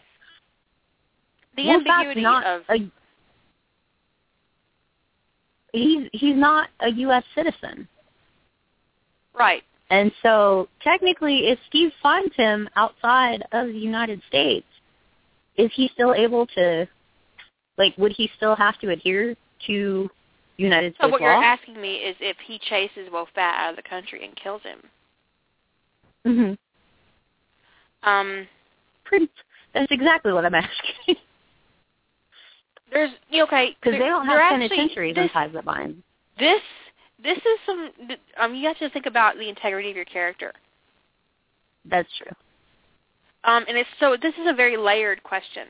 Number one, do you want to have the hero of your piece hunt somebody down and kill them in cold blood? No matter what that person has See, done. Ah. See, if it were me, I would hunt him down and kill him. But Because I don't. that creates a different layer to your character. Yeah. Now the fact of the matter is, is in canon, that is exactly what Steve would have done if he could have found it. That is true. um because Steve is a Navy SEAL. He is um He's a heavily trained combat asset. exactly. And the permanent solution to Wo Fat is execution. And that and that has all and that's pretty much been Steve's um goal for Wo Fat since the beginning. Now when he's caught him in Hawaii, he puts him in jail. Yeah. But if he had caught him in the jungle in Korea, he'd have put him in a hole. See, and that's where I have to balance the characterization that I've given him Exactly. with the because the rules for the world and everything else. he's trained he's been trained to um he's he's been trained in several ways as a um as a military asset as a as a dominant and um he has responsibilities and the integrity of his character um you have to establish it and keep it Yeah. So if you let him hunt somebody down no matter who they are and kill them in cold blood then you have to accept that this murder is going to ripple out around your character. If it doesn't, Yeah, because I can't I can't see Danny accepting something like that either. it will be disingenuous if it doesn't ripple. Yeah. And Michelle's pointing out that in canon, Wo Fat is Yakuza, and this is true. Um, that's a that's like kicking a anthill, right? Yeah. so, if he kills Wo Fat in a situation where he's defending somebody else, it will be a defensible, honorable act on his part. So you have to ask yourself, do you want Steve act in this situation with honor? And if he doesn't, how will that impact the other characters that he interacts with? How will Yeah. Danny perceive him? How will Kono perceive him? How will Chin perceive him? How will the people who he answers to like, like like the governor. Look at him. Yeah. If they know, and if they don't know, if he keeps it a secret, how is the secret going to impact him and his relationships? And all of it. I think I've got a pretty good idea what I'm going to do now. Okay. So yeah. So you know, and this is a good. This is actually a good exercise for people. Is that you know when you're writing a character and you give them an action, and John in what might have been commits murder. Oh, He that's kills. right. He does. He kills the guy who um, has been hired to assassinate Rodney. And when he comes back from it, and his dad is sitting in in Jack's office, and they're all you know they're all waiting for John to come back, and they all know what he's been up to. You know, Yeah. everybody knew it was no secret, and it was a sanctioned kill. He was ordered. He was ordered to kill him. Yeah, he had the security. That being said, John enjoyed it. I can't really say I and blame if that though. wasn't it, yeah yeah yeah it was under orders but he he enjoyed it. He had no problem doing it. It was i wouldn't say it got him off or it got him hard but he enjoyed it. And and that plays into john's character because in what might have been the bug is a little more uh prominent than Yeah. in any other series that i've written it that way. So yeah. I never really read it as that particular scene. I've never really read it as it was stimulating for John. I've always read it as it was satisfying for him because he had taken out the threat right it's exciting to his mate. and satisfying. Yeah, it's exciting and satisfying. Not stimulating, no. And it, it it's not sexually blah blah or or anything like that. Yeah. He's just he's satisfied He's by it. And just- and it's excited. Um. So no, no, but yeah. So when you give your character a a big a moment, situation like that. it's a big moment, and it's going to ripple. Yeah. Because bigs and smalls Well, do, a but they ripple differently. Yeah. pivotal point in the story, Right. so it's going So if you- you know, and the thing is, this is this is something that you can, you know, when you're paying um, lip service to the reader a little bit here. Um, readers really, really, really enjoy a justified killing. when you I can make it like say, I, boom. Now, do you watch Agents of Shield? yes, I'm not going to spoil it for anybody who That- hasn't seen it, but you know that last scene where Coulson he finds that weapon and he uses it, and then he walks away all calm and shit like he didn't do what he just did. Did you not laugh your ass off? Because I did. Oh. I think You know I'm I talking about. think I know what part you're talking about, but it's I found it. Yeah. I Any, busted out anytime that. Coulson gets a chance, anytime that Coulson gets a chance to be a badass and then Yeah. just walks away with like that little smirk on his face where he's like, "Yep, I'm a badass. Yeah. Now I'm gonna go make a bad joke." Yeah, I told you it was here. I found it. Because dude's all excited because he's thinks he's gonna get away. Oh, it's fucking fantastic. I busted out laughing. I thought it was the funniest thing. I oh my god, I loved it. But anyway, so when you give your reader a moment like that, uh, yeah, someone said it's a commu- uh, like, like a community service. When you give your reader a moment like that, it's it's satisfying to the reader and it and it moves your story and it also refocuses your story in a way that um, allows you to to move your reader in a direction that maybe they didn't expect to go. So yeah. yeah, Well, like the another really good example, uh season finale for Sherlock season 2, season finale Mhm. for Sherlock season 3. I mean, Yeah. the the way they the, the what they did in season 2, I'm not I swear I'm not going to say spoilers. Don't yell at me in the chat room. I can't read it right now, but I'm not going to spoil anything. All I'm saying is that moment when Sherlock makes that choice I I literally like stood up off the couch on the couch. I stood on the couch and did a little victory dance. It yeah, was awesome. yeah. It was one of the best moments in that series. Fan art says in the chat room, Coulson should have a harem of pretty. He deserves it. Sweetheart, don't you watch that show? He already has a harem of pretty. He does. Even Psycho Ward's pretty. Fitz and Simmons, Ward. I could be without May. Skye. May, I May. love May. She's my favorite. May She's is a badass character. unicorn. Mm. she really is. I love May. Do you have any other? Do you have a question about ties that bind? Because I, I have another caller. No, no, Okay. Well. I just wanted to call and discuss Wo Fat because I was actually having issues with that. I was like, oh, I could do it this way or I could do it this way, but he's gonna die either way. So. He's gonna die, die, die. oh yeah, it's What gonna would be be- probably one will of the most.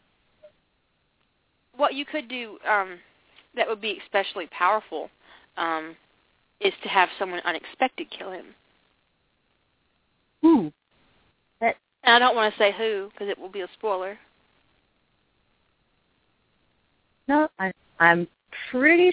No, that that actually plays in perfectly. I know exactly Yeah. who you're talking about.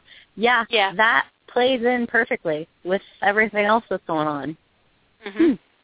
That works. See, I, I think we've I'm decided. smarter than the average bear. True story. Well, and that just kind of adds a little bit of layer Yeah. to that particular individual being there.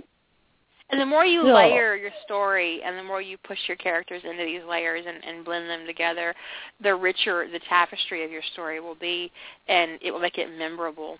So, you know, one day some asshole will be in Stargate or Hawaii Five O fiction writers going, Hey, I had this story that I can't remember the name or the author, but this, this, and this happens, and you'll be like, "Oh, that's my shit." I love when that happens. I love when I, when I come across my own story being searched for in um in um SGA Story Finders, and very rarely do I ever get to say because somebody's already beat me to it. I know. When you got to do that for Ties That Bind, I was excited for you. I did a was little awesome. victory I dance. I, like- had my hands up in the air. Touchdown. I I know that victory dance well. Yeah. That was that was the dance that I did when somebody left the comment that when they got to the end of Tsunami Bomb, they were a little confused that it wasn't actually written by you. That was probably one of the most gratifying comments I've gotten on that story.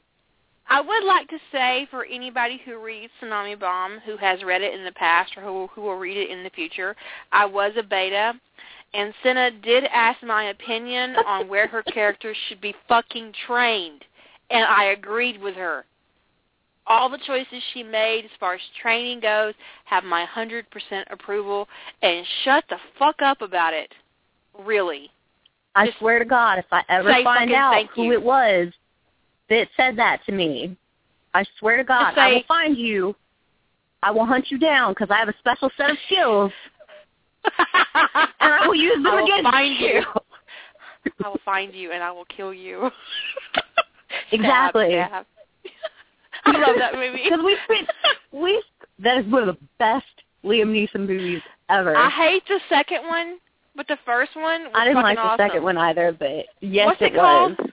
What's it called? Uh, Taken, Taken. Taken. Liam Neeson. Fucking, Fucking amazing. awesome. Watch the first one, skip the second one. True story. You miss nothing. no, anyway, really somebody don't. I regret nothing. um, early on when she first posted the first part of Tsunami Bomb said that she should have asked me, the original author, where her characters would have trained. The implication Yeah. being that Senna had fucked it all up. She didn't. She we we discussed it. I was a beta. I'm fully aware of everything she did in it, and fuck you. I Two know. hours just discussing the houses. Yes. Yes, exactly. Yeah, we there was a lot of effort put in that shit, and I don't appreciate your fucking unappreciation. anyway, I got another caller. Thank you for calling, Senna. I really appreciate it. Thank you for taking my call. Thank you for my presence, and thank You're you for welcome. Ties of Bind. Okay. Good night. Have a good night. Mm, Bye.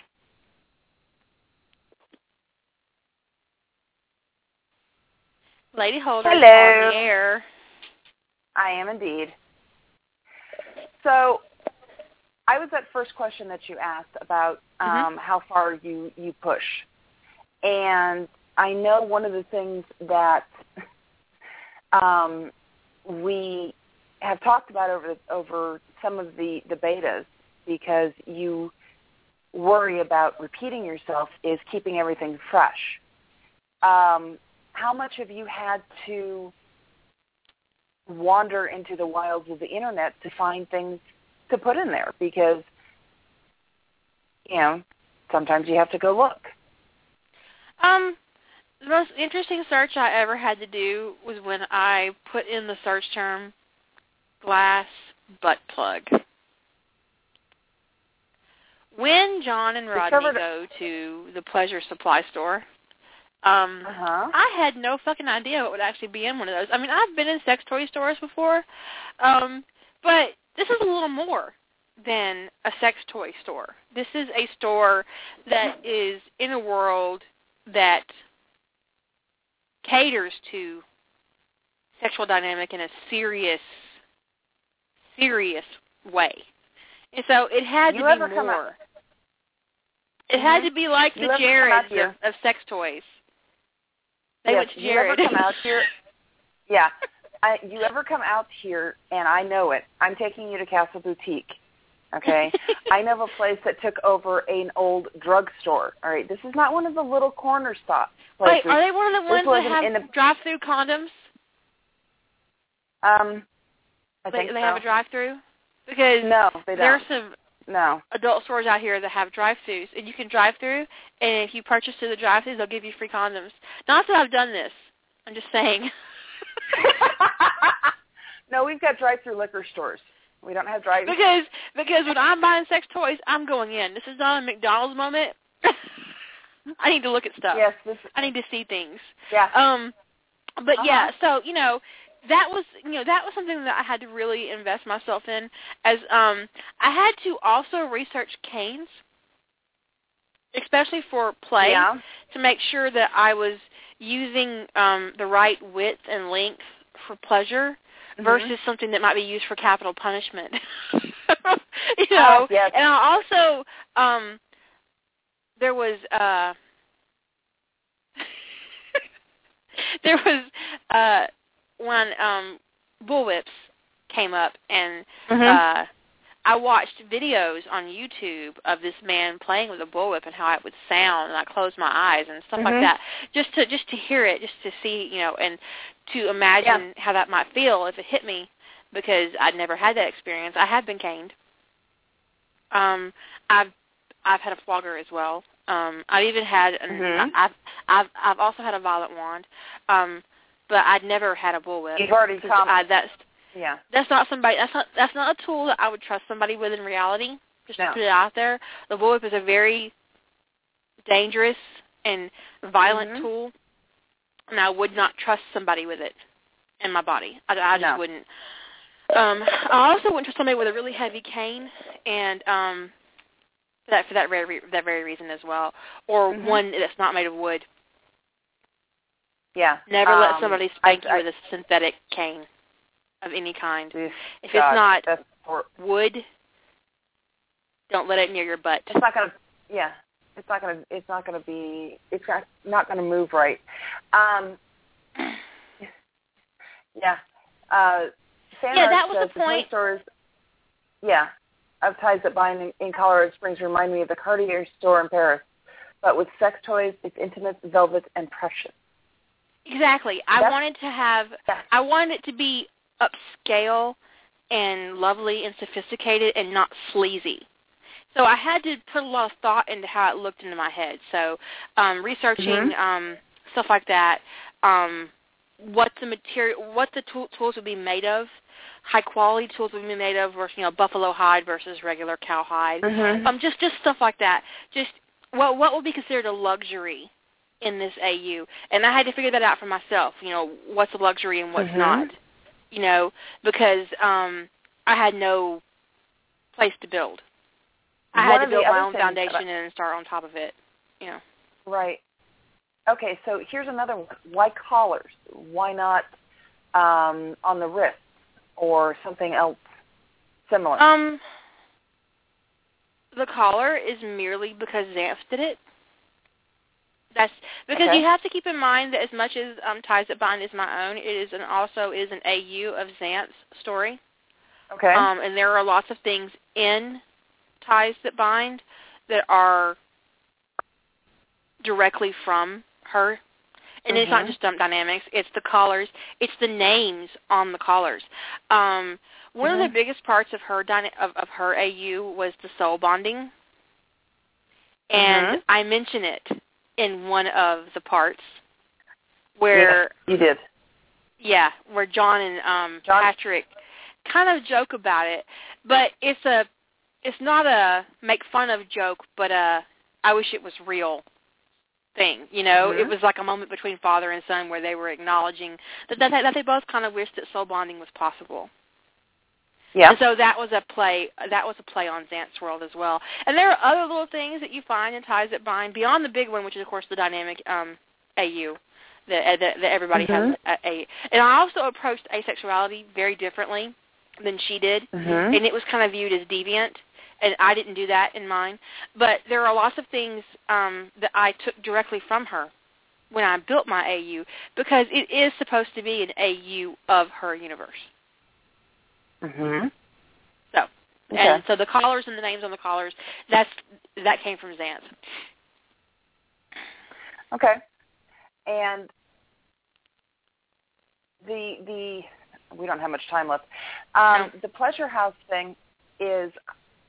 I know you've said that you part of the reason you did it the way you did is because um, it was a reaction to what in the hell and and you know these people have to be trained. Okay. Rodney, it was a reaction Um, to Rodney more than anything. Yeah. Because Rodney's very big on educating himself, and so of course, if he's Mhm. this, he'd want to educate himself about this. And I was like, well, okay, if if if, if they've always been this way, then they have to do this because even you know even in communities in reality, and there are large BDSM communities, probably in the cities that Mhm. you all live in. You just don't you're not aware of it. Oh yeah. There are clubs, there there are underground networks and clubs, and um, that you're just not even that you just don't even notice that that are there. Mhm. Um, it's not as small scale as you might believe, but they're very insular, um, mhm. isolated from regular society because people don't understand and they, they don't want to understand, and then they treat them badly, and it's you know it's just, it's terrible. But in these communities, there are individuals and places where you can be taught various things. Mhm. You can be taught how to cane somebody. You can be taught how to spank somebody. You can taught you can be taught how to be spanked and enjoy it. You can be taught play piercing. So in a society like ours, in reality, where yet there's already training taking place, it seemed to me that if this was mainstream, and it had Mhm. always been mainstream, and that we had been a society that evolved into this, that of course, like we did with other areas of of society, we formed schools to teach each other how to read and write, and to teach our history, and to teach people how to be doctors and nurses and lawyers. So of course, in a society like that, where teaching is such a fundamental principle of the community, there would be pleasure houses. Nothing else made sense. Because at our nature, we learn and we give that knowledge out. We share that knowledge. That, that that's just what humans do. So it made sense to me that, that that there would actually be pleasure houses. That there would be places where people could learn to be what they were meant to be, and so they could explore that in a very safe way. So it just it was just a very organic thing. Yeah, so there. Yeah, it's um, it's things that that you know you have to think, have to to, to question, and you know, um, one of the other things we were talking about earlier was how some of the different fandoms that we both like, how we would we would label people or or pigeonhole them, and Yeah. how interesting and shocking it would be um, if some of those people were not the, the standards because um, Rodney McKay, you know, Canon Rodney McKay, just he is not somebody who you would expect to be, you know, a sub. Okay. I don't Um, know about no that matter- actually. I don't. I don't I agree with that. I don't I- think. I- Well, well, see, the, the thing parts for of, parts of Rodney, for can, me, parts of it I can't. Rodney um has a persona in public of of being um arrogant and it's a it's a it's a layer of protection and armor, so to speak. But Rodney genuinely wants to be loved. He wants to be liked. He wants approval. Okay. He is just he's someone who seeks approval and finds satisfaction in it and that's submissive at his Okay. face. Just that's just my, my personal opinion. Yes, he's loud and he's arrogant and in, in public. But there are moments, even in canon, when he's careful because he desperately wants the person on the other end of it to like him. Okay. Well, that might be one reason why he knuckled over to Keller. Yeah. Yeah. Now I can write Rodney as a dom. I just don't see him that way. Um, I can't see John as a submissive at all because if he was submissive, he'd be a much better officer. I'm saying, I'm just saying, he Yeah. would follow orders a great deal better if he actually was submissive. Oh my okay? God, yes. he got in a lot of trouble for not following orders. A submissive would follow orders. Yeah. Just saying, he'd be a much better officer. He'd probably he'd probably been a full bird colonel going on to Atlantis if he'd been a, Uh-huh. a submissive. Mm. Yes. Yes. There.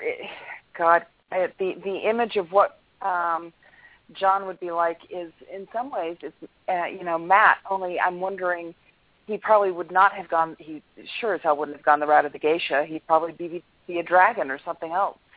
Oh yeah, Yeah. oh yeah, oh yeah. I agree. Yeah.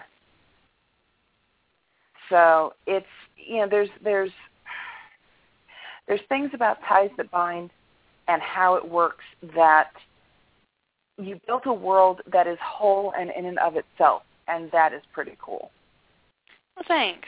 Yeah. There's a lot of history You're welcome. to be, and it, and it spreads out, and it's not something that dynamic just Mhm. didn't happen overnight one day. It, it didn't No. come out of a a world war. It, it was always there. It's always been there, and and there's and it layers over every Mhm. single bit of, of written history, um, Mhm. and unwritten history. Um, even when True. when when Ra came to Earth and enslaved the people from Egypt, they were dynamic. And when he stole Mhm. them, he stole submissives and doms and Yep. took them from Earth. Which is why Yep. dynamic is spread a little more in the Milky Way galaxy than it is in Pegasus, because they seeded the galaxy from Earth, and that and that dynamic was always there. Anyway, I Yep. got 30 seconds left. I want to thank everybody who listened in the chat room and who called and who asked me questions. I hope you guys enjoyed this. I might end up having to do a part two for Ties That Bind. I don't know. You guys have a great evening. Thank you. Talk to you later. Bye. Shut up and sit down.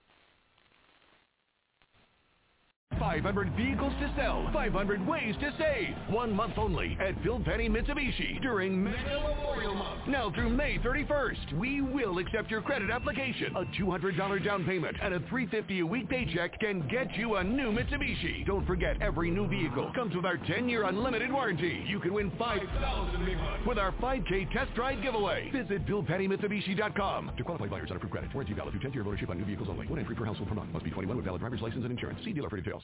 500 vehicles to sell, 500 ways to save. One month only at Bill Penny Mitsubishi during Mega Memorial Month. Now through May 31st, we will accept your credit application. A $200 down payment and a 350 a week paycheck can get you a new Mitsubishi. Don't forget, every new vehicle comes with our 10-year unlimited warranty. You can win 5000 with our 5K test drive giveaway. Visit BillPennyMitsubishi.com. To qualify buyers on approved credit, warranty valid through 10th year of ownership on new vehicles only. One entry per household per month. Must be 21 with valid driver's license and insurance. See dealer for details.